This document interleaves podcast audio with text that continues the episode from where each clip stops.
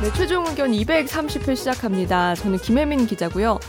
김선재 아나운서와 김선욱 변호사가 나와 있습니다. 와. 안녕하세요. 누구 하나 안 나오셨네요.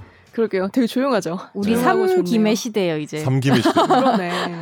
어, 삼김 시대. 삼김, 삼김 일정의 시대였구나. 아. 우리 지금까지. 아, 그랬구나. 아, 야, 생각을 못했었네. 예. 왜 안 오셨죠? 그러게요. 왜 아. 안 오셨죠? 정현석 변호사님은 오늘 아주 바쁜 일정이 있으셔서 오시려고 최대한 노력을 했지만 되지 음, 않으셨다고 합니다. 나도 바쁜데. 저도 바쁜데. 전 다 안 아, 바쁜데. 바빠요. 뭐야? 그러게 하면 안 되지. 바쁘다고 해야 될 거 못 느껴요. 아니야. 왜냐면 스케줄 잡을 때 그래도 내가 음. 어. 제일 덜 바쁘지 않아요? 그나마. 선재 아나운서 항상 여기는 시간이 스케줄이 고정돼 좀- 있으니까. 어, 고정돼 있어. 어, 그게 너무 고정돼 부러워. 있으니까. 나도 그런 삶을 살고 싶어. 어, 전 나, 이것만 안 고정. 나는 그냥 노는 걸로 고정이 돼 있으면 좋겠는데 너무 일정이 들쭉날쭉해요. 힘들어. 그죠? 네. 변호사님들도 항상 네. 재판 일정이 다르니까 재판 일정 때문에. 예. 네, 내가 어- 다음 주에 어떻게 살아야 될지 잘 모르죠. 몰라요. 음. 아니 근데 재판은 그래도 한 4주 전에는 통지가 오거든요. 아. 그러니까 4주 후에 삶까지는 예측이 되는데 아. 그 이후의 삶은 언제 아. 재판 날짜 정일지 모르니까. 왜냐 첫 재판은 정해서 네. 오거든요. 다음 재판, 그러니까 한 번, 두 번 해보고 그 다음 재판은 그날 법정에서 같이 음. 합의해서 정하니 음. 괜찮은데 네. 첫 재판은 언제 올지 몰라요. 아. 예, 그래서 첫 재판이 가, 가령 뭐 내가 노는 날에 겹치면 네.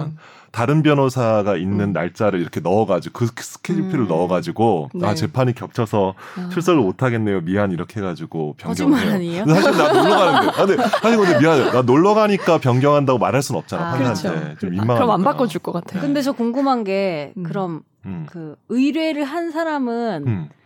아무 때나 전화해도 되나요? 의뢰를 한 사람이 나한테 의뢰인, 네. 의뢰인. 의뢰인이 아안 안 되죠. 그거는 저는 그러니까 옛날에는 변호사 명함이 두 개가 있었어요. 네.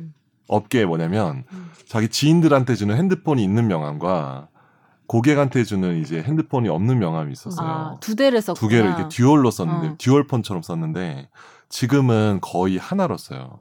그러니까 핸드폰으로 다 노출을 해요, 그냥 애당초. 음. 근데 저는 양해를 구해요. 그러니까 일과 시간에만 전화를 달라. 음, 그러면은- 그 일과 시간 네. 몇 시지? 그러니까 여, 9시부터 6시? 10시, 9시부터 10시. 그러면은 사이에. 저녁 8시는 안 받아요? 네. 8시에 전화 오면은 제가 이제 가끔 뭐 씻고 있을 때도 있고 뭐 애들이랑 놀 때도 있고 뭐 저 혼자 놀 때도 있고 뭐 되게 음. 많잖아요. 그러면 그때는 이제 가급적이면 안 받아요. 좀. 네. 어. 안 받고 이렇게 그러면 나중에 아 전화 왔었네요 이러면 이렇게 거짓말 아, 어, 나 많이 말하- 하네. 내 의뢰는 이런 거 들으면 안 되는데 거짓말을 많이 어. 하시네. 그러면 의뢰인이 네. 아니 다른 변호사들은 밤에도 받아주는데 음. 이 변호사는 너무 어, 엄격해 이래서 다른 데로 가면 어떡해. 아 그거는 이제 저 엄마한테 어렸을 때 들었던 얘기 똑같은 네. 걸 하죠 오면 딴짓 가라고 와, 다른 변호사 여유가 가라고 있으시네. 아 그러니까 저는 말을 해요 아 혹시 스타일이 마음에 안 드시면은 제가 지금까지 일한 거는 네. 정확하게 일했는데. 해서 제하고 드리겠습니다 아. 제 그러면 되게 근데 안 가던데 왜냐면 네. 변호사를 믿고 그래도 신뢰했는데 그것 때문에 틀어지지 않거든요 그렇구나. 사람이 대개는 제가 그래요. 아는 변호사는 네. 그런 얘기를 안 하나 봐요. 아무 때나 전화가 와요. 의뢰인들한테. 의뢰인한테서 예, 예. 그래서 같이 막 밥, 먹- 저녁에 밥 먹고 있는데 아 저녁에 네, 아, 전화 받으러 음, 음. 나가고 네. 그래서 이게 식사가 제대로 안 될 정도로 아 그 정도로 네. 약간 부럽긴 한데 그- 그만큼 나를 찾는 사람이 많은 거니까 근데 저는 좀 얘기를 해요. 그러니까 가급적 음. 6시 이전에는 다 음. 연락 주시고 6시 이후로 진짜 하고 싶은 말이 있으시면 메일로 적어라. 음, 아. 보내놓으면 메일로 적어 읽겠다, 보내놓으면은 내가 그것도 다음 날 혹은 밤에라도 읽어서 음. 아침에는 회신을 드리니까 네. 전화 드리니까 그렇게 말을 근데 저 처음에 그걸 못 해가지고 저도 음. 되게 힘들었어요. 막 새벽에도 전화 받고 뭐 그러면 안 약간 되지 사실. 예, 그러니까 사실 소송하시다 보면 약간 우울증 같은 게 오시는 분도 있어서 네. 근데 또 변호사가 자기의 비밀이나 자기의 우울함을 제일 잘 아는 사람이잖아요. 약간 상담도 어. 해주는 거구나. 그래서 카운셀러로 음. 착각을 하시고 저한테 전화를 막 밤에 하시고 가끔은 네. 술 먹자고 하는 분도 계시고 그럼 어떻게 하세요? 근데 이제 다 거절하죠. 근데 왜냐하면 소송 중에 술 먹으면 안 돼요. 어, 오, 그래요? 변호사가 소송 중에 의뢰인이나 술을 먹거나 밥을 먹으면 부정사. 자리가 되게 불편해져요. 아. 그분도 사실은 나중에 불, 아, 되게 너무 불편했다고 느끼고 음. 나도 불편하고 저는 원칙이 소송 중에는 어쩔 수 없이 밥을 먹을 때는 있지만 술은 네. 절대 먹지 않아요. 뭐 음. 예. 왜냐면 뭐 술 먹었는데 막 형님 아우 했는데 갑자기 지면은 갑자기 너가 되고 막 이러잖아요. 그러니까 이렇게 잘못했 그러니까 좀 그런 게 있어요. 네. 되게 근데 차분하네요 오늘 방송이 왜 이렇게 경건한. 되게 한분안 계셔가지고. 법률적이에요. 그지. 원래 본질로 법률적이었어. 돌아온 것 아 그전에 같아요. 이제 변호사의 삶을 별로 얘기를 안 네, 했던. 변호사의 삶을 잘 들었습니다. 자 음. 그러면 스피드하게. 아, 오늘 스피드하게 진도 하겠습니다. 빨리 나가서 오늘 진짜 한번 좋네요. 빨리 끝날 것 같네. 네. 네. 다들 좋아하는데 안 오니까 아주 편해졌어. 저 사실은 지금까지 중간에 약간 저 아저씨 말을 끊어 아 이런 말 하면 안 되는데. 게다가 정- 예, 예. 정현석 변호사님은 아 예. 끊는 것도 되게 어렵고요. 네. 코너가 따로 없어요. 네, 그래서 그쵸. 저희가 아 맞네. 네. 근데 그분은 근데 정리할 사실은 필요가 없어. 제가 요새 딱 방송 들으 느낀 게 정 변호사님이 진행하신 거에 우리가 딱 코너가 들어가서 하는 것 같은 느낌이. 그러니까 아. 그분 베이스에 아, 진행을 어, 하시나 어, 우리가 보다. 네, 그렇죠. 이렇게 어떤 양념으로 코너를- 들어간 게 어떤 아닐까. 코너를 해도. 어, 어떤 코너를 아. 해도. 예. 네. 아, 그래서 가끔 제가 아, 아, 진행을 저 대신 해주는구나. 아, 그쵸. 내가 부족한가? 이 생각을 하게 만드는 아니야 아니야 그거는 부족한 게 아니야, 아니고. 그런 거야, 없을 우리한테는. 때 할 수 있는 얘기 다 하자. 그 돌아가셨지만 돌아가셨지만 집안에 그 아우라를 책임지고 있는 할아버지 같은 존재 뭔지 아시죠? 아, 돌아가셨- 지주? 아, 아 지금 지주예요? 전신적 지주이자 온 네. 가족들이 할아버지라면 어떡하셨을까? 이 상황에서 약간 이런 거 있잖아요. 아 지금 정 변호사님이라면 어떤 성대모사 어, 했었을까 막 어, 이렇게 막 생각하고 그런 막. 분 있잖아요. 아, 집안마다. 지금 옆에 없어 늘 있는 것 같은 그런 느낌. 칭찬만 하지 말라고. 네. 어. 없으니까 없는 어. 사람은 원래 다 그런 거 아니에요? 아, 칭찬 아닌데. 근데 예, 본격 지금 정 변호사님 헌정 혹은 진짜 추모 방송으로 지금 바뀌고 있어. 추모 방송. 추모 아, 방송. 추모. 속상해. 아, 되게 걱정하시더라고요. 본인 없으면 음. 진행이 잘 안 될까 봐. 아, 괜찮아요. 다 잘하고 돼 이 있어. 사람아. 잘하고 있어. 예, 괜찮아. 자, 변호사님의 된남 코너입니다. 예. 이거는. 고정명님이 다루셨습니다. 듣다 보면 어느새 나도 법률 전문가. 하 이거 어떻게 해야 되지? 노래 노래. 아. 아그 하가 법률 전문가 이거잖아요. 그렇지. 아 근데 그 하라고 쓰셨네. 음 알겠습니다. 유익한 시간이었습니다. 끝. 어, 짧네. 댓글은 짧아야 돼요. 짧네. 예. 컨트롤님이 다루셨습니다. 김혜민 기자님, 데레레르 뗀남 이후에 아무 말 없이 넘어가는 포인트 살짝 터졌네. 요 카카카. 아 근데 저 이거 크크크. 진짜 그, 음, 음, 이게 음. 편집 때문인데요. 음. 이거 사실 그 뒤에 조금 웃고 지나갔어요. 지윤 씨 좀 해명 좀 해봐. 이거 끊어 끊어버렸던데. 이거 뭐, 예, 뭐 없어. 아니 어, 그러니까 어. 완벽한 어떤 오프닝을 만들고 싶어서 자른 것 같은데. 그게 사실은 음. 앞부분을 다른 PD님이 해서 주셨어요.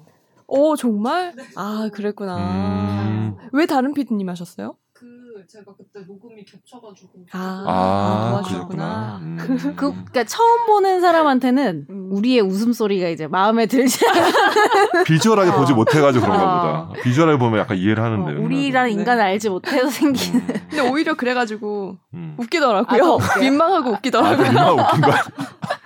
일부러 의도한 것 같은데. 아, 편집의 어. 힘이네. 그러니까. 네. 피터팬 컴플렉스님이 다루셨습니다. 혜민 기자님, 빵집 습격자님이 그렇게 말하신 이유는 선재 아나 말씀 듣고 그러신 것 같아요. 선재 아나가 전편에서 42분쯤에 이 업계가 성을 파는 사람이 자유롭게 들어가고 나갈 수 있는 거면 모르겠는데 그렇지 않잖아요 라고 말씀하셨거든요.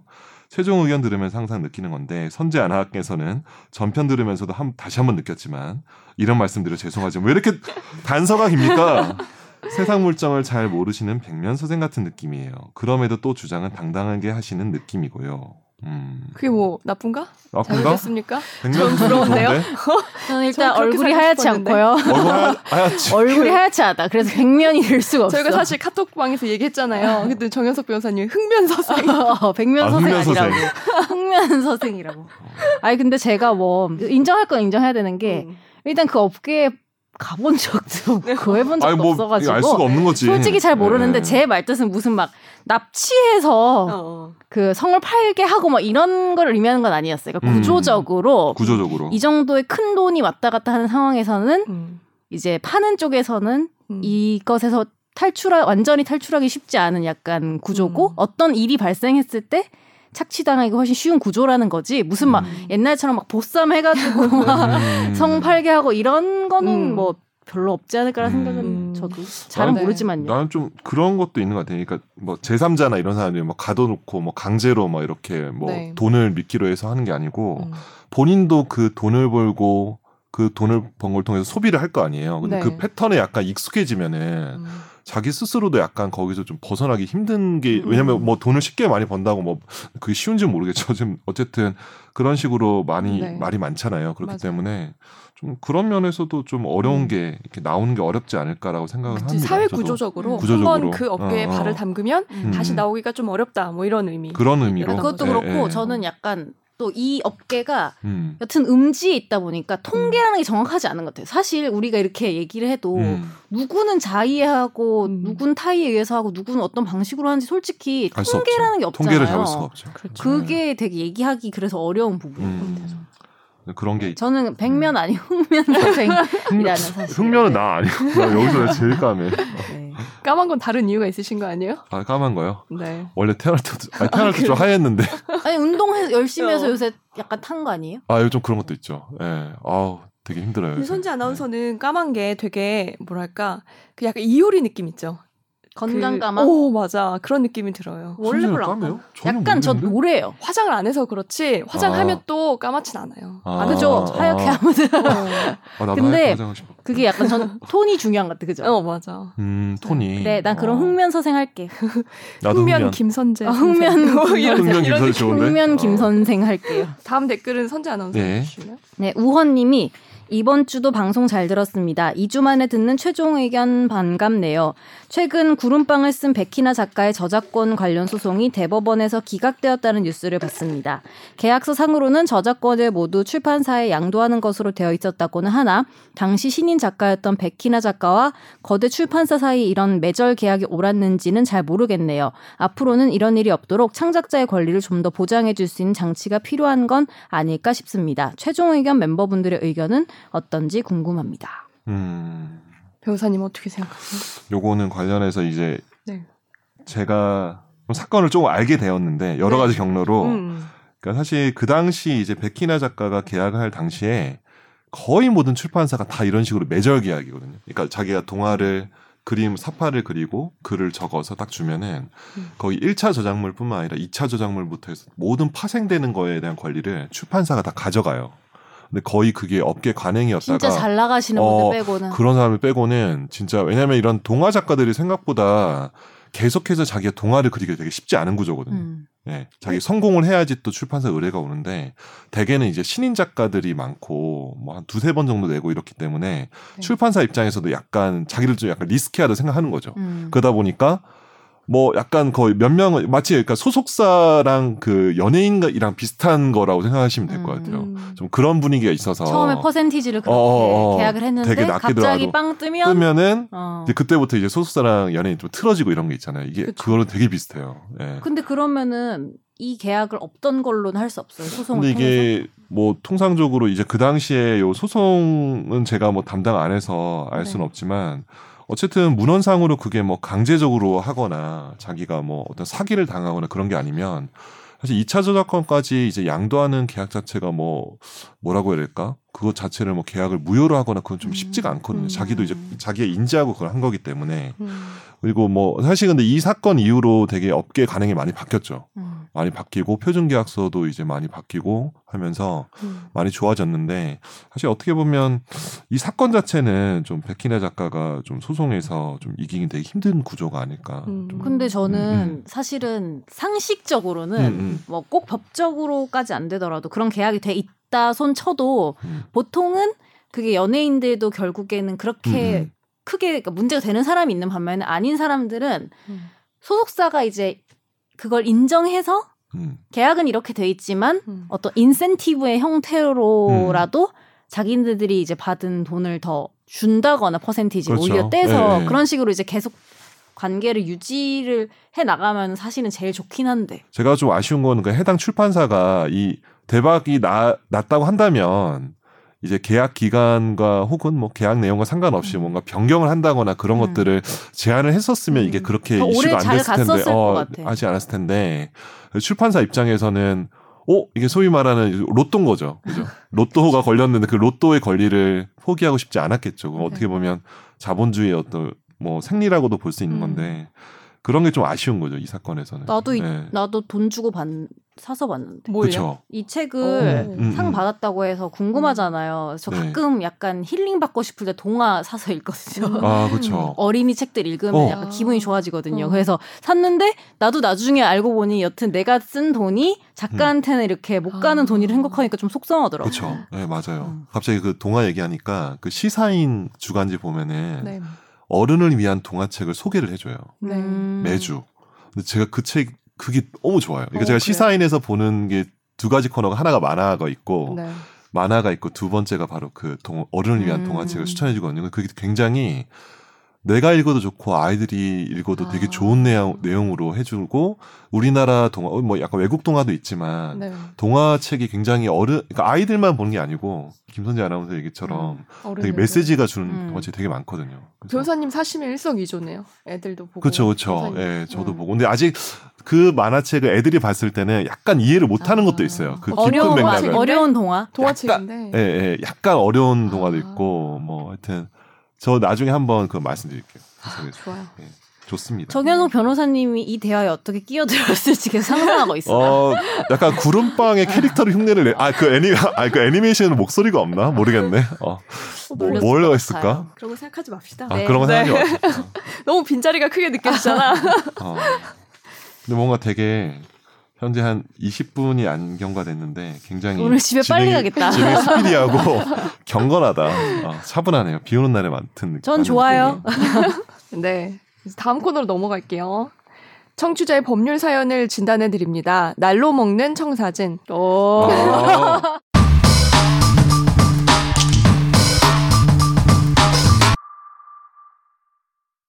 이거 이거 뭐냐면 이게 정 변호사님이 옆에서 뭔가 이렇게 이렇게 없으니까 작업을- 압박감 안 주니까 되게 어. 잘하시는 거야. 좀 낫네 오늘 어. 마음이 가볍고 어. 편하고 맞아 맞아. 지켜보는 사람이 없어서 그러니까. 시어머니처럼 아 이제 시어머니까 나왔어. 할아버지 돌아가신 저, 할아버지 돌아가신 있잖아, 할아버지 시어머니인가요? 나왔고, 약간 이제 최악 아니에요? 돌아가신 할아버지 그리고 지금 가지요? 옆에 계시는 시어머니 그러니까 어. 우리 집 근처에 계시는 시어머니 어, 어, 생각하기 시댁 저 결혼도 안 가까운 했는데 왜 어. 생각하기 싫죠? 어. 현재 사실 고백하자면 저희 집이 바로 시댁이 네. 걸어서 약약 1.8km 정도 거리에 있는 어. 아, 그래도 거리에 있습니다. 그 정도면 네. 낫다. 다행히 아파트 같은 단지는 아닌 네. 걸로. 예. 그- 아버지 어머니 감 죄송합니다. 아이 때문에 그런 거 아닌가요? 아이들 예, 아, 맡기려고? 그것도 있었고 그냥 아버지 어머니가 그냥 저희 집 근처로 오셨어요. 아. 그냥 뭐 아이들도 뭐 자주 보고 싶으시고 음. 원래 또 자, 원래 자주 보시긴 했는데 네. 좀 뭐 아무래도 좀 나이도 드시고 뭐 음. 하면서 저희 집 근처로 이사 오셨어요. 음.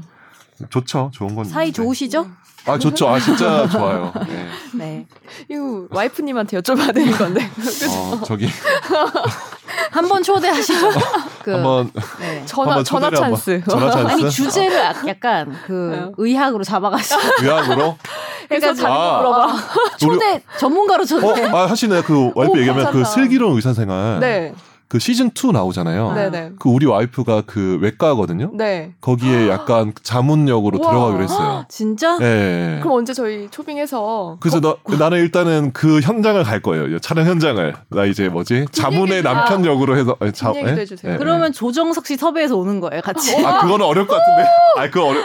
나 아니, 남자 기대돼요? 따위 싫은데. 그래서 그 여자 주인공 누구죠? 전미도 아, 맞아, 맞아. 예. 그분도 좋아요. 아, 그래서 우리 아내가 그래서 한번 갈 것 같아요. 그럼- 촬영 현장에 포천 쪽 있던 것 그럼 두 같은데. 분이 네. 같이 나오셔서 한 분은 의학 관련해서 전문가 설명을 해주시고 거기에 또 법적 분쟁이 있을 수 있잖아요. 네, 그럼 네. 변호사님 해주시면 뽀얀 아. 의견으로 뽀얀 의견으로 네. 간다. 저 최종 거탑 아 이거 좀 이상한데 어, 최종 거탑 어, 이상하니까 그것도 이상하고. 뽀얀 뽀얀 의견 의견으로. 좋은데. 아 뽀얀 의견 네, 괜찮다 뽀얀 의견. 부부 자문단으로 네. 한번 오시죠. 어. 네. 아 사실 우리 아- 아내 아이 갑자기 너무 팔불출인데 네, 옛날에 그 뭐지 자폐 증세 있는 네. 남자 그게 그러니까 뭐죠? 의사 뭐지 우리 드라마였어. 굿닥터 굿닥터. 어 아, 그래 SBS죠 어, 우리 드라마. 그거 우리 아, 박신혜 아 아니야 그거 뭐지 아닌가? 그 누구더라 그 최정병기 활에 나온 여자 주인공 이름 뭐더라 갑자기 기억 안 나는데 갑자기 제대로 아는 게 우리가 있나요 여기서? 그러니까 어, 굿닥터 SBS 맞을 거예요 예. 거기 남자 주인공이요? 남자 주인공도 있고 여자 주 남자 주인공 두 명이고 여자 네. 주인공 한 명. 아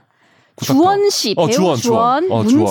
문채원 어, 문채원. 그 뭔지 주상욱, 알겠다. 이런 분들이 근데 어, 나오셨네요. 저희- 기억이 나요. 그 소아외과 드라마잖아요. 그 20일 드라마의 20일 자문을 저희 아내가 참여했어요. 음. 시청률 엄청 잘 나왔어. 오, 21% 나왔네. 그게 나중에 미국의 ABC 가서도 대박을 쳤어요. 어, 아, 미국에서도 리메이크가 걸로. 됐어요. 하지만 우리 아내와 관련해서는 전 더 이상 말을 하지 않을게요. 네. 왜요, 왜요? 여기 관련해서는 오케이. 왜? 어, 어쨌든 왜? 제가 그 현장 궁금해. 현장 가서 촬영 현장도 보고 그 대본 이렇게 자문 아. 작업하는 것도 보고 제가 많이 오. 봤어요. 제 아내가 많이 참여한 아, 음, 작품이에요. 거기 이렇게 네. 원래 엔딩 크레딧 올라갈 때 거의 다 나와요. 그죠? 이름 나오잖아요. 물론 빛의 속도로 나오긴 하는데 거기 보면 그 당시 아내가 네. 분당 모 병원에 있었는데 아. 거기 나와요. 예. 음. 그 당시 저는 촬영 현장도 가보고 배우도 네. 보고 이거 뭐 일본에서도 리메이크 됐네? 일본에서도 음, 다른 구닥턴가? 아, 근데 갑자기 더 이상 말하기 좀 힘들어진다. 막 왜, 가슴이 왜요? 아, 먹먹해져서. 예, 나중에 좀 더. 예, 왜지? 그 세부적인 얘기는. 아. 어, 어. 마이크 꺼주시나요? 너무 궁금하겠다.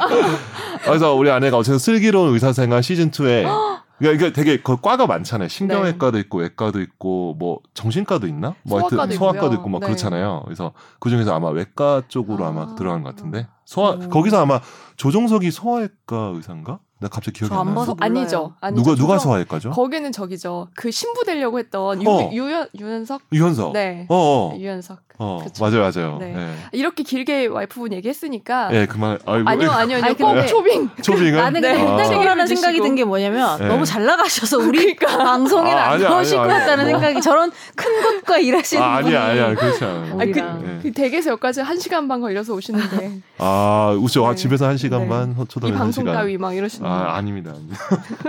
안 나오면 그러신 줄 제가 알게요. 아내, 아내한테 한번 얘기해 볼게요. 예, 아니 먼저 컨택 오실 것 같아 이거 듣고. 어. 그죠. 음. 자, 그럼 저희 사연 다시 시작할게요. 안녕하세요. 오랜 시간이 흘렀음에도 아직까지 기억에 남아있는 25회차를 듣던 때부터 지금에 이르기까지 권지윤 기자님께서 그렇게 사연 좀 보내달라고 했을 때도 청취자로 가장해서 보낸 사연을 들으면서도 단조로운 일상을 사는 저는 지금까지 보낼 만한 이슈가 없었는데 코로나19로 인해서 이렇게 사연 보내게 되는 날을 맞이하게 되었습니다. 1월 10, 29일경 한 오픈마켓, G마켓에서 유한 킴벌리 공식 온라인 판매자가 판매하는 크리넥스 데일리 일회용 마스크 6박스를 2만원에 구매했습니다. 주문 뒤 5개월 동안 상품 페이지엔 여러 문의글들이 등록되는 사이에 잠시나마 대체품이 발송되었던 시기도 있어서 입고 되면 보내주겠다고 해서 차에피 배송이 미뤄졌지만 받을 것만 생각하면서 오랜 시간을 기다려왔는데요. 오늘 문자를 받았습니다. 현재 마스크 매점 매석에 대해서는 정부에 신고를 할 수 있는 걸로 아는데 이미 많은 신고가 들어가서인지 판매자는 기존 신고건에 대해서 소명한 내용과 함께 필요시 공정위, 소보원 등에 접수하라는 내용까지 담아서 모든 주문이 6월 24일자로 일괄 취소될 예정이라는 문자를 받았습니다. 긴 시간 동안 기다려온 구매자가 많은 상황이어서 피해자들의 카톡방까지 만들어진 상태인데요. 한 구매자는 유한 킴벌리 본사와 통화에서는 판매자 잘못으로 본인들은 책임이 없고 소보원에 신고하려면 신고하라는 답만 들을 수 있었다고 합니다. 유한 킴벌리는 이 상품은 더 이상 생산하지 않고 다른 상품인 덴탈 마스크를 생산 중이며 새로운 상품 판매 시 이번 취소자들을 대상으로 선 안내하겠다고만 하고요. 지마켓에선 피해 보상으로 2,000원 넣어주는 걸로 마무리를 하려고 한다고 합니다. 일상생활의 소소한 피해이지만 업체 간에 서로 책임을 떠넘기는 걸 보고 있자니 결국 고객만 피해를 보는 상황이 답답하고 한두 명도 아닐 것 같아서 문의를 드리게 되었습니다. 소비자가 입증을 할 수 없는 상황에서 유한 킴벌리의 책임이 전혀 없다고 보기 어려운 상황도 있을 것 같은데요. 판매자가 기존 주문을 일괄 취소한 뒤 기존 상품 생산을 중단하고 새로 제작한 상품을 신규 등록 판매 시에도 폭리를 취하려는 매점 매석 행위에는 저촉되지 않는 것인지요? 판매자가 당당하게 접수를 하라고 하는 걸 보니 정부 1372에 신고한들 아무런 의미가 없는 상황일 것 같아서요. 현재 상황에서 피해자들이 어떻게 대처하는 게 좋을지 조언 부탁드립니다. 그리고 슬픈 게요. 피해 금액과 사안의 경중을 고려하여 그냥 빨리 있는 게 유일한 답인지요? 음. 라고 질문했습니다. 이게 그 공정위에서 5월 말쯤에 한번 보도자료 내가지고 마스크 있는데도 품절됐다고 음. 한 업체가 하면은? 과징금, 예, 과징금을 물게 했었어요. 음. 문제는 근데 그게 입증이 어려운 거죠. 그쵸. 있는데 네. 취소를 시켰다는 걸. 근데 입증하니까 여기는 지금 없다고 주장하고 있는 거 없다고 아니에요? 주장하는 거죠. 음. 예. 아무튼 그래서 음. 그 뭐랄 꼼수를 쓰면 음. 어떻게든 좀 피해갈 수 있는 방법은 많이 있는 거죠. 음. 그죠? 그렇죠. 네. 근데 그럼 이거는 누가 책임져야 돼요? 이게 결국 결국 이제 오픈마켓 여기 음. 오픈마켓 모 오픈마켓이 나오는데 음. 그러니까 유한 킴벌리 공식 온라인 판매자라고 하지만 별도 사업자잖아요. 유한 킴벌리랑 관계 없는 사람이거든요. 유한 킴벌리는 생산자고 그렇죠.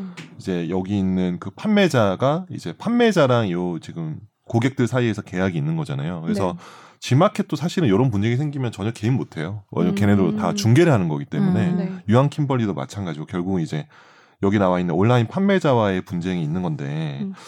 이게 제가 쭉 요 이 판매자의 답변 사항들 이렇게 쭉 봤을 때 음.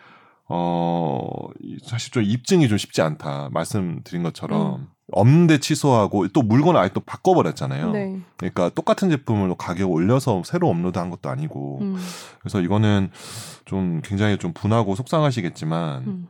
이게 주문을 하신 시점이 굉장히 이른 시점이죠, 그죠? 네. 사실 저희 아내는 기다리다가 결국 받기도 했어요. 오. 가격을 올려버렸는데 걔, 네. 걔네 올려버렸거든 그거는 네. 똑같은 물건을 올려버렸는데 아내가 버티고 버텨서 두 달 만에 받았는데 근데 여긴 취소를 해버렸어요. 네. 근데 아예 취소를 하는 거예요, 일괄 네. 취소를 근데 이제 그 지, 여기 뭐 여기 있는 그 마켓에 보면 약간이 있을 거예요 이제 네. 내가 요거를 구매하는 순간 바로 약간의 적용이 돼버리기 때문에 음. 판매자와 나 구매자 사이에서 그럼 그거대로 하면은 음. 물건의 품절이나 이런 경우에는 취소할 수 있다고 이렇게 아마 다 명시가 돼 있을 음. 겁니다. 그러니까 요 판매자도 그렇게 했을 거고 네. 이게 좀 굉장히 오래 기다리신 시간도 있고 뭐 분하시고 그런 것도 있지만 음. 요거는 그냥 좀 약간 좀 잊으시는 게 조금 낫지 않을까 음. 이게 좀 사실 입증이 되게 쉽지가 않아요 네. 그렇구나. 말씀이면 예 그렇습니다 네.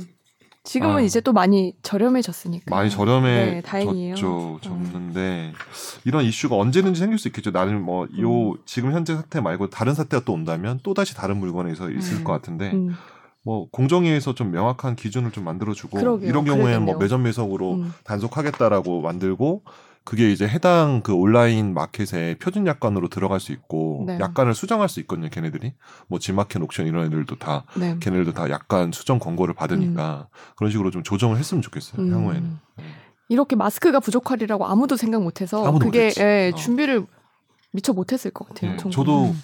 비행기를 이렇게 못 타게 될 거라고 생각도 못했어요 음. 그러게요. 사실 그 얘기 잠깐 하자면 대한항공이 사- 직원 복지가 정말 좋고 네. 음, 막 그쵸. 비행기도 그 좌석 남으면 뭐 20% 금액에 가족 갈 수 10%. 있고 네, 아 네, 10%예요. 10%. 갈 수 있고 그래서 너무 부러웠는데 지금 음. 그분은 다 휴직 중이세요. 그런 거 보면 제 지인들 아시아나 대한항공 많은데 음.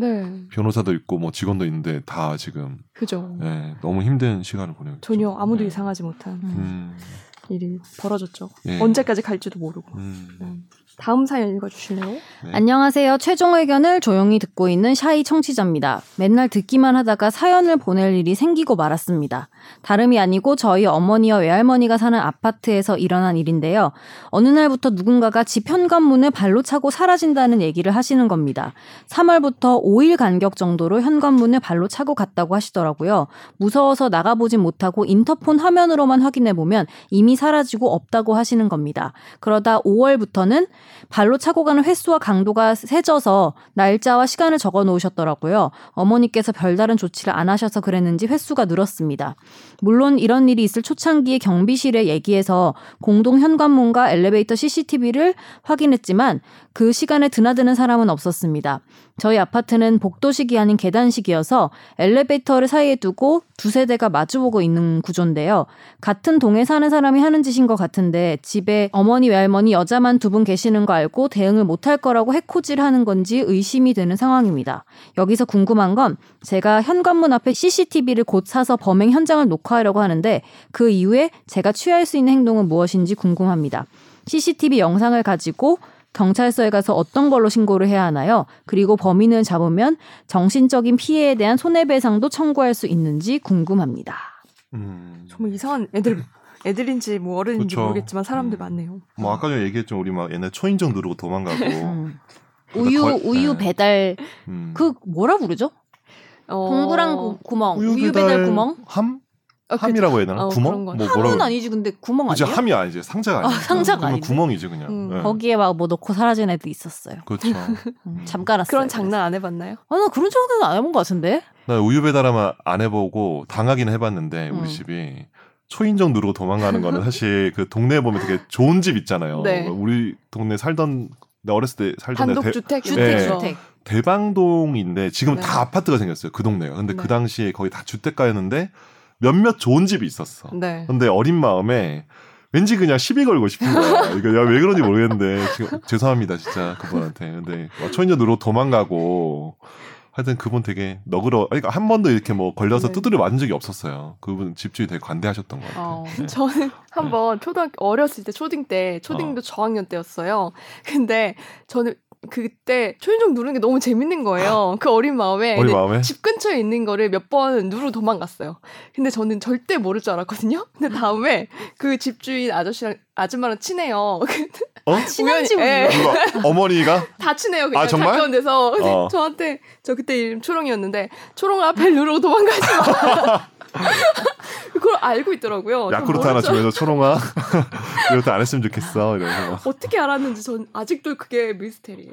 화면으로 인근- 본 것도 아니고 어, 어, 이게 아마 우리 집이 이제 그 근처니까 애기 발소리를 듣고 어디로 아. 갔는지 좀 추적을 했나 뭐 그랬던 것 같아요. 아. 그리고 그 근방에 사는 네. 그 벨 누르고 도망갈 애는 그 정도의 어린 아. 애는 저밖에 없, 없어서 아. 어. 저라고 추리를 하지 않아요. 아니면 만나는 사람한테 그렇게 아닌가? 하는 거 아니야? 선재야 누르고 가지 마. 다 얘기하는 거 성아 아니야? 누르고 가지 마. 하나 얻어 걸린 거지 지금. 아, 그랬나 보다. 아. 어. 그랬을 수 있네요. 음. 어. 아 옛날에는 그런 장난 많이 했었는데 근데 이거는 장난이 아니잖아요. 오히려. 음. 아니 그리고 그렇죠. 이거는 음. 장난으로 끝나는 게 아니고 뭔가 위협이지. 너무, 음, 무서워요. 요게 요게 일단은 이게 폭행 그러니까 손괴 미수 그러니까 문을 부시려고 쳤는데 네. 부서지지 않았다는 거잖아요. 근데 이게 나무 문이나 그러면 손괴 미수로 구성할 수 있을 것 같은데 음. 나무는 충분히 발로 차면 부서지니까 근데 이제 현관문은 안 부서지잖아요.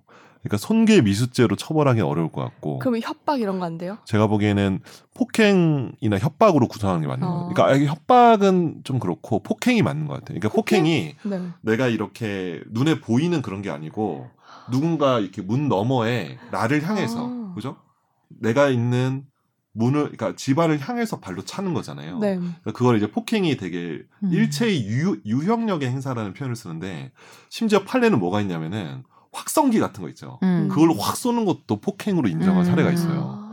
그래서 이것도 그걸로 보면 어떻게 보면 음향과 진동이 동반되는 거잖아요. 그쵸. 음향과 진동이 동반되는 유형력의 행사라고 볼 수 있어서 음. 폭행으로 할 수 있고 주거 이게 침입은 안 돼요? 주거 침입으로 하려면은 문을 따야 돼요? 문을 열려고 하는 어떤 시도를 아, 하거나 음. 비밀번호를 막 그 앞까지 누른다거나 우리 집 아니에요? 복도까지? 그, 그렇게 보기 좀 어려울 것 엄밀히 같아요. 말해서는 근데 여기가 이제 집이 그럼 현, 좋은데. 현관문이 아파트잖아요. 아파트이기 음. 때문에 복도나 뭐 이런 거는 공용 공간이라서 음. 거기에 들어가는 건 주거 침입으로 보기는 어렵고 그 아파트 사는 주민이라면 네. 그런데 아예 외부 사람이 거기에 그 공동 현관문을 몰래 들어와서 했다면 이미 거기선 주거 침입이 될 수 음. 있겠지만 음. 제가 보기에는 현관문 발로 차고 이런 것들은 음. 그 자체로는 주거 침입이 좀 되게 어려울 것 같고 주거 침입 미수가 되게 어려울 것 같고 근데 그러면은 네. 이걸로 만약에 범인 잡으면은 음, 폭행 민사도 할 할 수 할 있겠네요. 수 있죠. 손해배상? 민사는 당연히 손해배상? 위자료 청구를 할 수 음. 있죠. 아, 위자료? 예, 위자료 위자료. 손해배상 손해배상 중에서 음. 위자료를 하는 거죠. 음. 네. 위자료가 제 근데 나는 궁금한 게 이렇게 뭐 범인이긴 하지만 CCTV를 찍어도 돼요? 다른 사람을? 내가 설치를 해서? 어, 그게 그래서 전에 그때 얘기 나왔지만 CCTV 같은 경우에 내가 설치를 했다는 거를 음. 여기 이렇게 알려야 돼요. 아. 그 개인 정보나 이런 것들 크게 에, 여기에 이렇게 알려드리기나 뱃말에 이렇게 뭐 뭐지 뭐 걸리면 죽는다 뭐 이렇게 뭐 이런 거 쓰고 있으니까 뭐 이런 식으로 여기 뭐 그런 식으로 이렇게 기재를 해야 돼요. 네. 그런 문구 같은 건 아마 구글 찾아보시면 근데 CCTV 다는 업체에서 그거 다 안내를 해줄 거예요. 있죠. CCTV 촬영 중입니다. 어, 이렇게 그 있을 있잖아요. 거예요. 예. 예, 그거를 표기를 해야 돼요. 예. 음. 그러면 하면은- 안 찰 것 같은데요. 그러면 안 차겠지. 어, 바로 안 찰 것 같아요. 근데 그, 뭐- 근데 그 자체로도 이미 근데 목적은 그럼- 달성하신 거죠. 그럼 이렇게 하면 예, 예. 어떨까요? 그 요즘에 진, 이거 성능 좋은 거 막 이런 거 비싸니까 음. 가짜로 하나 달아놓고 가짜는 실험해보- 가짜는 실험해보는 고지 거예요. 안 해도 되겠지. 그건 안 되는 그러니까 일부러 고지를 하는 거죠. 아 네, 그렇게 못 차게. 어, 주인 백 해가지고 뭐 네. 걸리면은 뭐, 뭐 바로 신고 일체 변 들어간다. 아, 그렇게? 어. 근데 나는 너무 싫은 게 외부인 아닐 것 같다고 하셨잖아요. 음. 같은 동에. 그게 뭐 더 무서워요. 어, 그게 외부인이 아닐 가능성이 훨씬 높죠. 너무 무서워요. 음. 대개는 약간 억하 심정이 있거나 그런 내부인일 가능성도 높고 음. 그래서 그래서 이런 거 수사하면 꼭 원한 관계 뒤지잖아요. 음. 혹시 막 그렇죠. 혹시 뭐 주변에 혹시 이웃 주민이랑 뭐 트러블 있으셨냐 물어보고 경찰이 음. 다 물어보거든요. 네. 음. 그래서 일단은 꼭 잡으셔서 잡으시고 난 다음에는 사연 좀 보내주시면 감사하겠습니다. 음, 진짜 후기 부탁드려요. 네. 잡으시면. 잡아서 경찰에서 어떻게 처리했는지도 음. 예. 자 마지막 사연이죠. 어? 안녕하세요. 열혈 청취자입니다. 전에도 아파트의 쥐에 관한 사연을 한번 보냈었는데요. 이번엔 제가 살고 있는 집에 문제가 생겨서 사연 보냅니다. 2019년 9월 계약해서 2년 계약으로 보증금 2천에 월세 150으로 계약을 했습니다. 집을 계약한 이유는 앞에 마당을 쓸 수 있다고 해서 강아지와 고양이 때문에 했습니다. 그런데 몇 달 지나고 2020년이 돼서 반상회디 건의사항으로 강아지는 짖는 걸로 고양이는 밖에 나오는 걸로 주민들의 강력한 건의사항으로 베란다 문을 못 열고 살아서 마당의 의미가 사라졌습니다. 그래서 주인과 말을 한 뒤 그렇게 불편하면 나가라고 말을 했고 그때 보증금 이야기를 하니 주인이 2천만 원 없을까 봐요 라고 말을 하였고 그래서 다른 곳에 집을 구매해서 나갈 수 있어서 그렇게 되었다고 주인에게 말을 했습니다. 그런데 결국 그 새로운 집으로 못 들어가게 되어서 다른 월세집을 알아보고 계약을 하기 전 집주인과 다시 한번 통화를 했습니다. 이때 이번 달 월세는 못 줘서 200만 원을 뺀 나머지 보증금 1,800만 원을 달라고 했습니다. 주인이 오케이를 했고 저는 다음 날 다른 아파트 월세 계약을 했습니다. 그런데 어제 주인이 전화가 와서 갑자기 알아보니까 그렇게는 안 되겠다. 3개월치 월세를 달라고 했습니다. 제가 너무한 거 아니냐고 해서 그렇게 큰 소리가 오고 갔는데요. 결국 그냥 법대로 하라고 했습니다. 음. 이런 경우 아. 계약 기간 2년 동안 있어야 하는 건가요? 문자로 주고받은 건 없습니다. 구두상으로 계약한 건 안 되나요? 참고로 3월달 중에 집을 한번 보러 온 적이 있긴 합니다. 음. 일단 이제 임대차 계약 첫 계약을 했는데 그죠? 음, 뭐 중도에 한번 이렇게 갱신한 게 아니고 음, 그러면은 좀 아쉽지만 계약 해지 합의 해지 사실을 입증하지 못하면 네. 원래 기간까지 다 임차료를 준 게 맞거든요. 근데 네. 전화로 한번 오케이 하셨잖아요 집주인이 음. 그래도- 기록이 없는 거 아니에요? 기록이 없어서 안 돼요? 그래서 그때 정 변호사님이 얘기하셨던 게 본인이 SK 쓰는데 이게 음. 자동 녹음된다고 음. 나도 모르게 다 녹음하고 아. 있었다고 막 찾아보면 저한 되겠네? 예 그렇죠. 그러니까 그래서 SK 근데 사실 그게 그 자동 녹음이 이게 디폴트 설정으로 돼 있다고 하더라고요. 네. 근데 물어보니까 근데 이제 그걸 한번 체크를 해보시고 그거 없으면 안 되나요? 없으면 다시 근데 한번 집주인 녹음해야죠. 아 집주인한테 야, 네, 다시 한번 전화해서 물어보는 아니 거예요? 저기 사장님, 이렇게 어, 말씀하셨잖아요. 이렇게 말씀하셨잖아요. 아 뭐 그때 그렇게 하긴 했는데라고까지만 하면은 아. 오케이 아, 그럼 가, 가능한가요? 가능한 거죠. 네. 오. 왜냐하면 자기가 합의이제 하고 난 다음에 아. 의사를 철회하거나 취소하려면은 법적 요건이 있어야 되는데 네. 그럼 이렇게 말하면은 뭐 집주인이 아 그때는 그랬는데 지금은 아니야 이러면 어떡해요? 그것도 마찬가지죠. 효과 없죠. 왜냐하면 그 당시 합의해제했고 취소나 철회 무효 아. 사유가 없으면 그 합의해제는 유효하니까. 예. 내가 언제 그랬어만 안 하면 되네요. 그렇죠. 주인이 근데 이제 만약에 그 사람이 녹음해서 아 내가 언제 그랬다 그래 이러면서 막 그러면 땡이네요. 그러면 이제 아쉽지만 그러니까 이게 근데 너무 월세가 비싸다 보니까 이게 음. 사실 그렇잖아요. 자기 살지도 않는 집에 월세를 이렇게 많이 그러니까요. 주고 사는 음. 거니까 네. 그래서 꼭 녹음을 하셔가지고 이 집주인분에게 이제 피해 불벼락을 내려주시길. 그럼 진짜 네. 웃긴다. 다음 날 다른 아파트 월세로 벌써 계약을 했는데 이제 와서. 음. 어, 그러니까 그게 사실 그 다른 아파트 계약을 한 것 자체가 합의 해지가 없었다고 한다면 그렇게 하지 않을 거잖아요. 그쵸. 왜냐하면 계약 기간이 분명히 겹칠 거니까. 맞아요. 그래서 그런 부분들을 그래서 막 그런 것도 녹음하세요. 아니 사장님 뭐 무슨 말씀이세요? 제가 그 다음 날 어. 그 합의해지 사장님이 동의 안 해줬으면은 음. 내가 왜 그거 노, 뭐냐 음. 계약하냐고 막 이러면서 계속 유도를 우리 그 옛날에 김학기 기자 했을 때 그거 했었잖아. 그 녹음할 때 녹음 어떻게 시나리오 전략. 짜고 그래서 그때 녹음 전략 그래서 김 기자랑 저랑 막 이렇게 뭐 뭐지 그 손발이 오그러드는 연기 막 나오고 막 이래가지고 정 변호사님이 되게 힘들었던 기억이 나는데 어. 그런 연기력을 한번 네. 발휘해 그럼 그 주시면 좋을 것 편을 같습니다. 한번 들어보십시오. 네, 그편 한번 들어보세요. 이게 네. 녹음을 어떻게 하면 좋은지 시나리오가 짜는 게 나옵니다. 음. 몇 편이었지 근데 녹취의 모든 것이었나 제목이? 오, 뭐 그런 거야. 하여튼 그런 제목까지 제목이었어요. 예. 그래서 녹음을 어떻게 하면 좋은지를 집탐을 했었어요. 때도좀 자극적이었네 제목이. 굉장히 자극적이었어. 그때도 김학기 기자도 약간 억울로 아니 뭐 이렇게 좀 약간 제목으로 네. 하려고 그걸 좋아했어요. 예, 근데 나름 그때 반응 되게 좋았는데 음. 약간 음. 저도 지금 들어도 재밌을 것 같아요. 네. 예, 발연기가 장, 장난 아니었기 때문에. 예. 어 근데 생각보다 시간 오래 걸리. 내가 말을 많이 하는구나. 우리, 우리가 좋아요. 되게- 대답을 하고 있어서 그래요. 딴 얘기 안 하고. 그렇지. 그러면 그리고 그 사연에 대한 충분한 설명이 되고 있, 습니다자 다음 마지막 코너죠. 집중 탐구 시간입니다.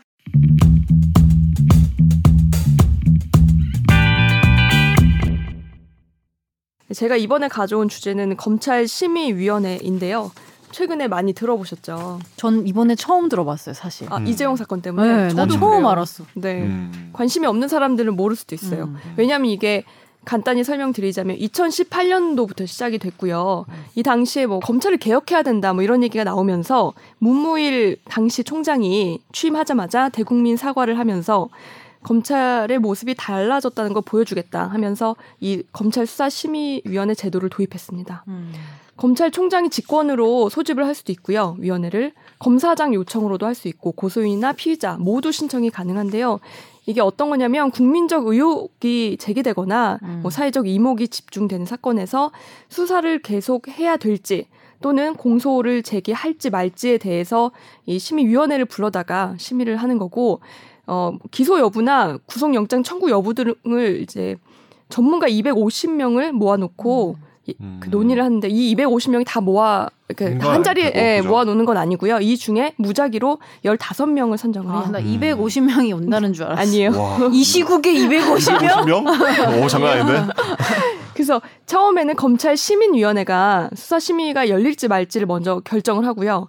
그 다음에 열려야 한다라고 결정이 나오면 15명이 모여서 그 권고를 합니다. 음, 근데 이 권고는 사실 권고죠. 강제성이 없죠. 그렇죠. 네. 그래서 어, 위원 구성과 선정 절차가 어떻게 되어 있는지 좀 자세히 살펴보면요. 아까 말씀드렸듯이 교수, 변호사, 법조 경력이 있는 기자 등 250명으로 우선 위원회가 구성이 되고요. 검찰총장이 위원으로 위촉을 합니다. 이분들 임기는 2년이고 심의가 소집이 되면 250명 중에 그 위원장이 무작위로 추첨을 해서요. 15명을 선정을 합니다. 이 우리 여기서 할 수 있는 사람 3명이나 있네. 그러네요. 어, 그렇네. 어, 맞네. 나 빼고 다 할 수 있네, 위원회. 위원회. 이거 아, 할래. 이거 어떻게 하세요. 지원하지? 이거 한번 해보세요. 이거 지원하는 아, 건가요? 같은데? 지원하세요. 지원하는 건가? 이거 어떻게 하는 거지? 그 심의를 진, 진행한 뒤에 과반수 표결로 권고안을 확정을 합니다. 음. 과거에 2018년 4월에 안태근 전 법무부 검찰국장 음, 사건 음, 기억하시죠? 음, 네. 이때 수사심의가 소집이 돼서 구속 기소 권고를 했어요. 그래서 이, 이 아, 나 결정에 따라서 처음 듣지 않았구나. 음. 어 근데 저는 기억이 안 나요. 뭐 이때 리셋이 되어서. 네. 관심이 없었나 네. 봐. 네. 그 뒤에 제천 스포츠센터 화재 참사 때도 소방 지휘부가 과실치사 혐의가 있는지 없는지 여부를 두고 수사심의가 불기소 권고를 했고요. 검찰도 이에 따랐습니다. 음. 수사심의가 낸 결론에 반하는 검찰 처분은 아직 한 번도 없었는데요. 이번에 이재용 사건이 첫 사례가 될 수도 있죠. 음. 그쵸. 그죠? 네. 네. 근데 그럼 여, 8건이었다는 거죠. 여 여덟 동안 어, 여덟 건이요. 네. 여덟 건이 결론이 나온 거고 다 네. 그 심의위에서 한 대로 됐다는 거죠. 그렇죠. 음. 맞아요. 네. 그 이번에 이슈가 된 이재용 부회장의 사건 진행 과정을 보면요. 이게 사실 아직 누구도 정확하게 풀을 해주지 않은 상황이라서 음. 내부 취재로 기자들이 지금 오. 기사를 쓰고 있어요. 어, 최근에 정말요? 계속 어. 나오고 있는데 네. 그래서 제가 어디에 따르면을 다 붙여놨어요. 음. 그, 네, 며칠 왜냐면 조심해야 되니까. 네, 어. 담보를 할 수 없어 팩트를. 그치. 어, 동아일보에 따르면 수사심의위원회 위원 13명이 모여서 양측의 프레젠테이션을 처음에 들었대요. 이게 원래는 그 사- 발표 시간 30분이거든요. 음. 네. 각 70분씩이나 진행을 했고 어. 너무 사안이 복잡해서 네. 양측 의견서도 원래는 분량 30쪽으로 마무리해야 되는데 50쪽까지 갔대요. 음. 여기 표결은 수사를 계속해야 되는지랑 기소를 해야 되는지 두 가지 안건에 대해서 진행이 됐고요. 그다음에 이 중에서 가장 큰 쟁점은 이재용 부회장이 자본시장법 위반에 관여했는지 거기에 대한 검찰 수사가 적정한지에 대해서 음. 그 삼성바이오 회계 분식이 있었다는 거는 어느 정도 입증이 됐어요. 음, 근데 그건 여기에 뭐 관련자는 이미 처벌 받았으니까. 그쵸. 네. 이재용 부회장이 알았거나 음. 지시를 내렸거나 혹은 음. 어, 묵인을 했는지에 대해서 지금 양측이 음. 팽팽하게 맞서고 있는 상황이죠. 결론이 어떻게 났냐면요. 이것도 이제 기사에 따르면이에요. 누구도 말해주지 않았어요. 어. 예, 중단 10명. 이혼이 얘기했겠지 않을까요? 그렇죠. 그래서 이제 취재가 된 거죠. 250명 중에 15분. 15명 중에 한 명이 어, 누구신지는 예, 모르겠지만. 취재가 됐겠죠. 그래서 이재용 부회장에 대해서 검찰이 수사를 계속할지 여부에 대해서 중단 10명, 계속 2명, 기권 1명이었고요. 기소 여부는 불기소 10명, 기소 3명으로 한쪽 의견이 절반을 훌쩍 넘겼어요. 그래서 과반이 어. 동인데 사실 그냥 과반 이상 팽팽한 그런 과반이 아니었. 그렇죠. 네. 음. 네. 이 중에 지금 요 최근 문제가 되는 부분은 이것도 한겨레 보도에 나온 건데요. 음, 네. 수사심의위원 중에 김병현 건국대 그 로스쿨 교수가 참여를 음. 했다고 합니다. 근데 이분은 2018년부터 계속 그 여러 매체를 통해서 삼성의 논리를 거의 그대로 방송에 나와서 얘기를 하셨대요. 출연을 해서. 근데 이 사실 그리고 수사심의위원들 운영 지침을 보면 위원장은 추첨을 할 때 이 현안 위원들이 특정 지역이나 분야에 편중되지 않도록 해야 되기 때문에 자본시장법 전문가인 이 김 교수가 위원으로 추천이 됐기 때문에 다른 위원들은 다른 직역의 인사들로 채워졌을 거다. 그러면 이 자본시장법 전문가의 말을 따를 수밖에 없었다. 그때 당시 분위기가. 음. 기사 내용은 그거예요. 그리고 이분이 사실 자기 의견이 확실한 분이잖아요. 음. 그렇기 때문에 이 자리에서도 자기 의견을 그대로 피력하지 음. 않았을까라는 게 추론입니다. 음. 네. 그래서 결론이 이제 이준 부회장 불기소로 나온 거 아니냐라고 음. 의혹을 갖고 있죠. 음, 그러셨군요. 그래서 이 어, 결과 종교인도 있어요 여기? 그러니까 여기 종교인 교수, 종교인도 기자, 있어. 변호사. 음. 종교인 종교인은 화해를 중요시 여기니까 용서를 중요시 용서해줘라 뭐 이런 아니 그런 거 아닌데 죄송합니다. 아니 몰라 종교인이 또 어. 철저하게 기소하라고 했을 수도 있어. 악인 필벌 막 어, 이러면서 할 수도 있어. 그럴 수도 있지. 몰라, 맞아, 또. 맞아. 맞아. 악인 필벌 예, 악인. 근데 이게 근데 분위기가 지금 좀 묘하게 흘러가는 게 묘하게 흘러가죠. 처음에는 검찰 너 이제 어떻게 하나 뭐 어. 윤석열 총장 음. 네. 뭐 지금 뭐 수사도 그렇고 이재용 수사도 제대로 안 되고 위기에 처해 있다 뭐 이러다가 갑자기 여당에서 심의 결론이 문제가 많다라고 음, 음. 하고 민변 그다음에 대한변협 차- 참여연대에서 다 이 심의 결정에 강한 유감을 표한다고 음. 입장문을 냈습니다. 그렇죠. 음. 네. 유감이죠. 왜냐면 이게 지금 얘기 나온 게 그 이부회장님 영장 실질 심사에서 판사님께서 네, 사실관계는 좀 소명되는데 이렇게 말씀하셨는데 이제 구속은 안 한 거잖아요. 아. 그렇죠. 어. 그렇게 했는데 왜냐면 법원의 영, 그 당시 영장 담당 판사가 얼마나 사건을 열심히 봤겠어요. 네, 그런데 기소도 하지 말라고 기소도 하니까. 하지 말라는 이게 의견이 어. 나오니까 네. 사실은 검찰 입장에서는 이거를 따를 수가 없는 거죠. 그래서 저 네. 궁금한 게 있는데 그 네. 영장 기각 사유에 예. 그 그 내용은 맞는 거죠. 그러니까 어느 정도 네. 범죄 혐의는 인정이 되지만 예. 그걸 누가 지시했고 네. 음. 적극적으로 거기에 동의했는지에 대해서 추가적인 소명이나 이런 어. 그게 것들. 필요하고 예, 그쵸. 그걸 법정에서 다퉈보라는 의미 그쵸. 아닌가요? 그렇죠. 그런 거죠. 그죠? 예. 근데 이걸 불기소로 결정하는 음. 거 근데 그거를 저는- 아예 기소조차도 하지 않고 그러니까요. 그러니까 사법부의 판단 전에 수사기관의 판단선에서 잘라버리라는 음. 권고가 네. 약간 저는 좀 이해는 안 되는데 이게 사실 근데 음. 이게 이 위원회 자체가 어떻게 보면 국민의 참여를 유발하고 그죠 네. 그런 것들 어떻게 보면 문무일 전 총장께서 했던 사업인데 네. 아 이게 근데 여전히 저는 궁- 요거는 좀 의문이다. 궁금한 네. 게 네. 약간 종교인은 왜 있지라는 생각이 들긴 하지만 그러니까 아까 말씀하셨듯이 취지가 그런데 음. 여기에 계시는 소위 법률 전문가 음. 내지 다른 전문가라는 사람들이 국민의 마음을 얼마나 대표성이 있는 인물들인지도 솔직히 일단은 그거는 뭐 그 250명에 제가 어떤 사람이 있는지는 모르겠지만 그냥 어떻게 보면 오히려 괴리될 여지도 좀 많은 부, 그러니까 그렇죠. 전문가의 함정이라는 게 항상 음. 우리가 모르는 부분에 대해서 대답을 해줄 수 있는 사람이면서 음. 동시에 우리랑 전혀 다른 삶을 살아가서 우리의 마음을 잘 모르는 사람이니까 실제로는. 그 두 가지가 어. 같이 있잖아요. 그렇죠. 음. 그래서 얼만큼 이렇게 대표성이 있는지도 약간 의문이 들고 음. 저는 그 두 번째는 이거를 얼만큼 따라야 되는 분위기인지 잘 모르겠어요. 아. 내가 정- 법조인이 아니다 보니 음. 네. 이 심의의 결정이 얼만큼 거절할 수 있고 얼만큼 따라야 하는지 좀 약간 궁금하긴 해요.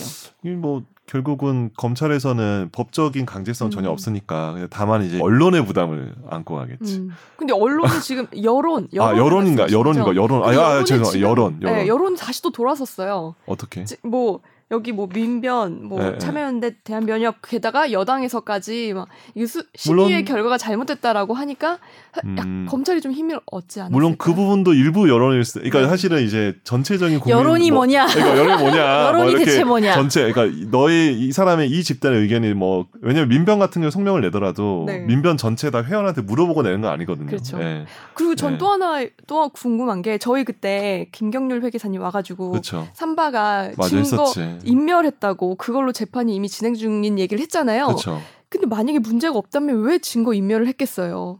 음, 근데 그러니까 이 사건을 이 두고- 그 저기 JY의 어떤 개입이 아, 뭐 명확하지 그것도 않으면 있지만- 그렇게까지 바닥 뜯고 공장마다 그렇죠. 뜯고 감췄었겠냐. 그것도 어. 있지만 어쨌든 그 삼바의 회계 부정 이 부분은 혐의가 명확하지. 있는 네, 거잖아요. 명확하지. 그 증거 인멸을 할 정도로 근데 이걸 왜 불기소 결정을 냈는지 물론 제 음. 개인적인 의견입니다. 근데 그 수사심의위에 참여하신 그 15분은 그 대법원 그거처럼 이렇게 각각 의견 적어서 안 내나요? 그걸 안 하더라고요. 어, 그거를 했으면 좋겠다라는 그러니까. 생각이 들어요. 김영으로.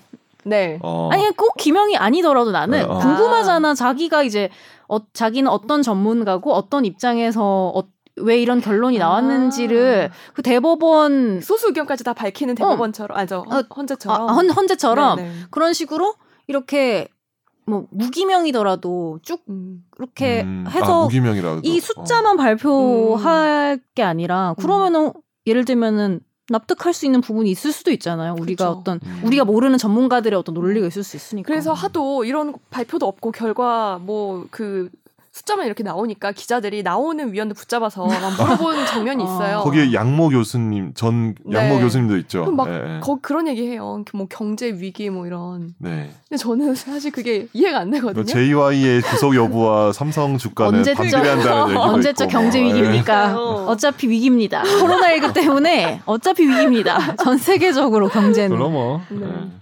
사실 그분 감옥 계신다고 하더라도 그렇게까지 뭐. 음. 왜냐면 이미 삼성 정도 되면 시스템으로 이- 운영이 되기 때문에 음. 뭐 소위 말하는 그 총수의 어떤 결정이 네. 딱 필요한 순간이 아니면 거의 다 다. 그런 그렇죠. 생각이 좀 드는데, 아이고, 그렇다고 해서 제가 그분을 구속해야 된다는 얘기는 아닌데, 근데 저 궁금한 게 적어도 기소는 해야 된다. 예. 어. 기소는 음. 어떻게 될 것 필요성이- 같아요. 그래서 아 그래서 제가 어. 들었는데 검찰 출입 기자들한테 이번 주 내에 검찰이 기소할 것 같다고 하더라고요. 어, 빠르게 그냥 해버리는구나. 음. 네, 할 것 같다고 하더라고요. 음.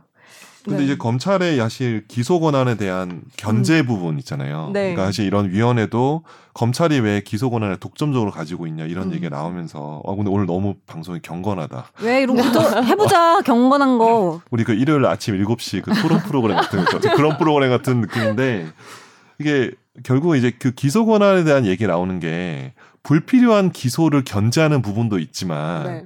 사실은 특정 뭐 이 정도면 되게 음. 정치 경제 권력이시잖아요. 그러니까 네. 제, 아, 정치는 아니겠지. 경제 권력이고 그죠? 정치일 수도 있어요. 경, 아 그렇죠 여러 가지 가능성이 있지만 그런 분들에 대한 지나친 불기소들 그러니까 의문이 남는 불기소에 대한 어떤 그런 것들을 검찰의 불기소를 견제하기 위한 목적 되게 많다고 생각하거든요. 네. 그러니까 뭐냐면 어떤 기소 대상, 기소 여부가 갈- 음. 이렇게 뭐 판단돼야 되는 대상이 누구냐도 되게 중요한데 그런 분들이 상당히 지금까지 무혐의로 많이 나오시고 한국의 슬픈 역사에서 보면은 맞아요. 거기서 보면 어떻게 보면 기소 권한을 좀 더 검찰이 좀 과감하게 하라라는 그런 측면도 저는 있다고 생각하거든요. 혐의가 있다고 본다면 음. 물론 그 사법 판단은 뭐 나중에 가죠. 물론 그런데 그걸 이게 약간 이건 반대로 나온 그러니까 이거 거잖아요. 이거는 반대로 그래서 저는 여기선 검찰이 자기들이 수사를 했고 구속영장까지 청구했을 정도면은 자기들과 혐의 입증에 대한 어떤 자신감이 있다는 거잖아요. 네. 그렇다면 당연히 기소를 해야 되는 게 맞는 거죠. 음. 그래야 그 검찰이 본연의 어떤 그 권리와 의무를 다 하는 게 아닐까라고 했다고 볼 수 있겠죠. 생각합니다. 네. 그 선재 아나운서가 말했듯이 음. 제도 보완은 반드시 필요할 것 같아요. 음, 이게 이상하게 전문가도 아니고 비전문가도 아닌 사람들이 막 들어가 있을 때도 있고 그렇죠. 뭐 음. 차라리 시민이면 시민이고 전문가면 전문가지 음. 그 두 개가 짬뽕이 돼서 음. 그리고 시민 전문가예요? 이도저도 아닌 애매한. 네. 어, 게다가 어. 그 결과도 선재 아나운서 말처럼 나오질 않으니까 음. 책임을 안 진 수도 음. 있다는 거예요. 음, 음. 이 그, 이 교수님, 자기 이름 나올 줄 알았으면 어. 이렇게 하셨을까요? 전 잘 모르겠어요. 이 교수님 참 근데 되게 난처할 것 같긴 한데. 왜냐면 왜- 자기는 어. 나름 자신의 논리와 소신에 의해서 한 거일 수도 음. 있어. 있지. 그거 아니, 왜냐면 또. 그게 자체가 잘못된 거 아니니까. 맞아요. 그 예. 네. 음, 맞아요. 어, 오, 오늘 진짜로 음. 아, 그래서 하나만 더 말씀드리면 네. 어떤 예. 그 검언 유착 사건도 지금 시민위원회 갔어요. 아, 음. 심의위원회. 음, 검언 네. 유차. 네, 이것도 소집 결정이 나와가지고. 음, 근데 전 몰랐는데 전문 자문단도 있대요. 아셨어요? 그 안에서도 그 채널의 이모 기자가 네. 검찰 수사가 형평성이 없다면서 전문 자문단 소집을 요청했대요. 어. 아예 다른 제도예요 또? 오. 아 그것도 뭐야? 아 이거 아 이거 제도가도 많아서 저도 다 체크 그래서 못 하겠는데. 여기에 그 네. 이철 전 밸류 인베스트 코리아 대표가 지금 전문 자문단만 하면 안 된다. 음. 심의위원회도 소집해달라. 그래서 이 음. 두 개가 다 열려요. 그럼 전문 자문단은 몇 명이 사는 건데요? 공부해 올게요. 아, 그 공부해 왔어요, 아. 여기까지. 아, 이거 뭐 여지를 많이 남겨놔야지 또 공부를 계속할 수 있으니까. 정현석 변호사님께 맡기죠. 안 해올 아, 것 그거? 같아. 안 해올 것 같아. 지금 무슨 소리 하신 거예요 지금? 그래서 이거 마치 초등학교 어. 2학년 남자애한테 방학 숙제 다 했지라고 계약 전날에 그- 물어보는 거 똑같은 거야. 절대 안 해. 14시간 전에 어. 네. 기사 있네. 어, 뭐라고요? 수사심의위 전문자문단 함께 개최. 함께 아, 개최. 함께 개최. 어, 전문 자문단은 신기하네. 좀 더 약간 하여튼 전문가가- 좁을 것 같긴 한데 제가 그죠. 보기에는 분야별로 아예 그냥 있을 것 같긴 해요. 음. 아예 분야별 뭐 의료, 뭐 기술 뭐 이렇게 해서. 음. 음. 근데 저는 어쨌든 검찰에 그러니까 저는 이게 제도 자체 취지를 봐야 된다 생각해요. 그러니까 네. 사실 뭐 JY를 기소해야 되냐 마냐의 어떤 그거보다는 네. 검찰의 기소 권력이 이제 검찰한테 독점적으로 음. 근데 검찰뿐만 아니고 또 이제 검찰의 뒤에 있는 음. 기존의 정치 권력, 경제 권력에 아 여- 여- 그러니까 옛날에 그랬다는 거지. 지금은 어, 그렇다는 거 아닙니다. 혹시 오해가 소지가 있는데 네. 옛날에 어두웠던 역사를 좀 더 반성한다는 의미로 음. 이 제도가 생긴 거잖아요. 네. 그래서 그런 취지를 봤을 때는 음. 그런 근데 만약 그런 게 아니야 그런 시비도 없고 그렇다면 혐의가 있고 이런다면 당연히 기소 권한을 당당하게 행사하는 것이 그렇죠. 맞지 않을까라고 음. 생각합니다. 음. 네. 뭐 제가 듣기로 미리 공소장은 다 써놔라 그렇게 검, 위에서 지시 내려왔다고 기사가 나왔더라고요. 음, 아 근데 공소장이 엄청 길 것 같은데 거기 소설 하나 나올 것 같은데 네. 그죠. 예, 어려울 것 몇 네. 같아요. 몇백 종뭐 이렇게 나오잖아요. 이런 사건들은 예, 와 원래 그런 얘기 있지 네. 않나요? 판사는 판결문으로 얘기하고 검사는 공소장으로 얘기하는. 그렇죠 공소장. 네. 근데 옛날에는 공소장이 되게 짧아가지고 말이 말이 짧으셨는데 네. 요새 말씀을 좀 많이 하신다고 판사들이 뭐라 많이 하시더라고요 형사 사건 아 들어가면. 공소장이 너무 길어. 공소장 요새 되게 많이 길어지고 되게 어려운 이런 사건들은 네. 그 서두 서- 서두 있잖아요. 네. 그게 너무 긴 거야. 우리 마치 우리 방송할 때 처음 어. 막 이게 막 가끔 이렇게 막 터지는 것처럼 네. 앞에가 너무 긴 거야. 서두가 본론까지 너무 길구나. 예, 그런 공소장이 많다고 해서 아. 요새 법원이랑 검찰에 많은 이슈가 되고 있어요. 사실. 저 네. 검찰에 있을 때도 공소장 많이 봤는데 이 가장 큰 문제가 문장 하나가 막 몇 줄이에요. 그래서 주어와 왜- 왜 서술을 찾는 게 그렇게 너무 어려운 쓰는 거예요. 아, 그게 왜 왜 그러냐면 그러겠어요? 제가 저 사실 뭐 법대를 그 공부를 열심히 하지 음. 않았지만 네. 교수님한테 들었던 얘기 중에 제일 충격적인 얘기 뭐냐면 네.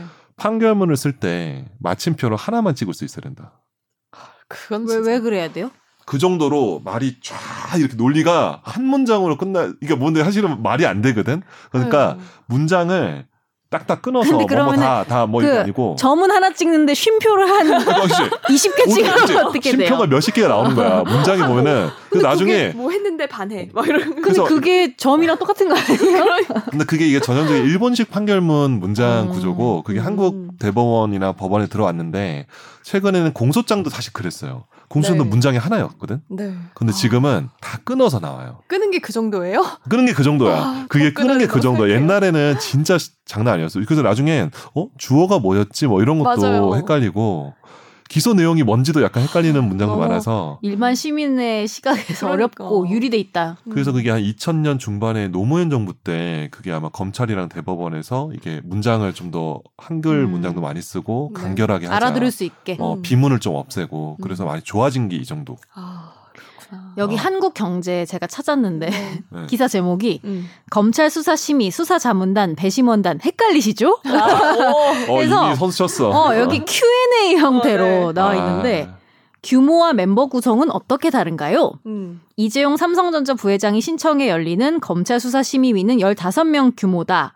그쵸. 150에서 250명가량의 전문가들로 구성된 데서 추첨으로 뽑힌 15명인데 음. 변호사 등 법조계 인사 플러스 학계, 언론계, 시민단체, 문화예술계까지 참여한대요. 어. 네. 반면 수사 자문단은 모두 법조인들로만 구성되고 음. 수사 역량을 갖춘 형사사법제도 전문가 7명에서 13명 음. 규모입니다. 야, 굉장히 정예 멤버네 그 정도면. 그러니까. 네. 어, 거기 안에 들어가기 쉽지 않을 것 같은데. 근데 모두 비공개 절차래요. 비공개. 아, 네. 그거는 그래요. 완전 비공개지. 그럼 또 음. 기자들이 가열차게 취재를 다음 제가 하겠네요. 취재하겠죠. 네. 취재해주세요. 예. 기다리겠습니다. 아유, 오늘 뭐 너무 네. 경건하고 그러니까 되게 저희 차분하네요. 비 오는 날에 맞는. 예. 그 전에 안 차분했다는 얘기는 아니지만 네, 정그 변호사님 죄송. 전에는 잡담과 드립이 난무했죠. 네, 드립, 네. 성대모사 드립, 뭐 네. 여러 가지 드립. 또 이런 드리면은. 방송을 좋아하시는 분들도 계실 수 있어요. 저희 청취자들은 별로 안 좋아할 것 같아요. 아 그래요? 약간 좀 사연 이게 댓글 달 때 네. 좀 좀 그런 얘기 있을 것 같아요. 너무 차분해서 놀랬다고 다른 아. 방송 듣고 있는지 뭐 이러면서. 의견은 달아주세요. 네, 의견 여러분 달아주세요. 말고 의견- 재미는 원래 발견하는 겁니다. 아, 저- 이런 방송도 재미가 있을 수 있어요. 예, 맞아요. 그렇습니다. 자, 오늘도 그 셋이서 조용하게 차분하게 진행했지만 끝까지 재밌게 들어주셔서 감사하고요. 만약에 이 방송이 괜찮으시다면 좋아요. 어? 좋아요. 다운로드. 정현석 변호사님 다시 오시는 거 한번 고려해 볼게요. 아, 안 좋으면 안 부르는 거예요. 아마 의자를 새로 여기 추가를 안 넣어도 되는 거야? 아, 변호사님 좋아하실 마이크로. 수도 있어요. 아, 아, 그럴 수 그런가? 있어. 네, 감사했습니다. 여기까지 하겠습니다. 네, 감사합니다. 안녕히 계세요.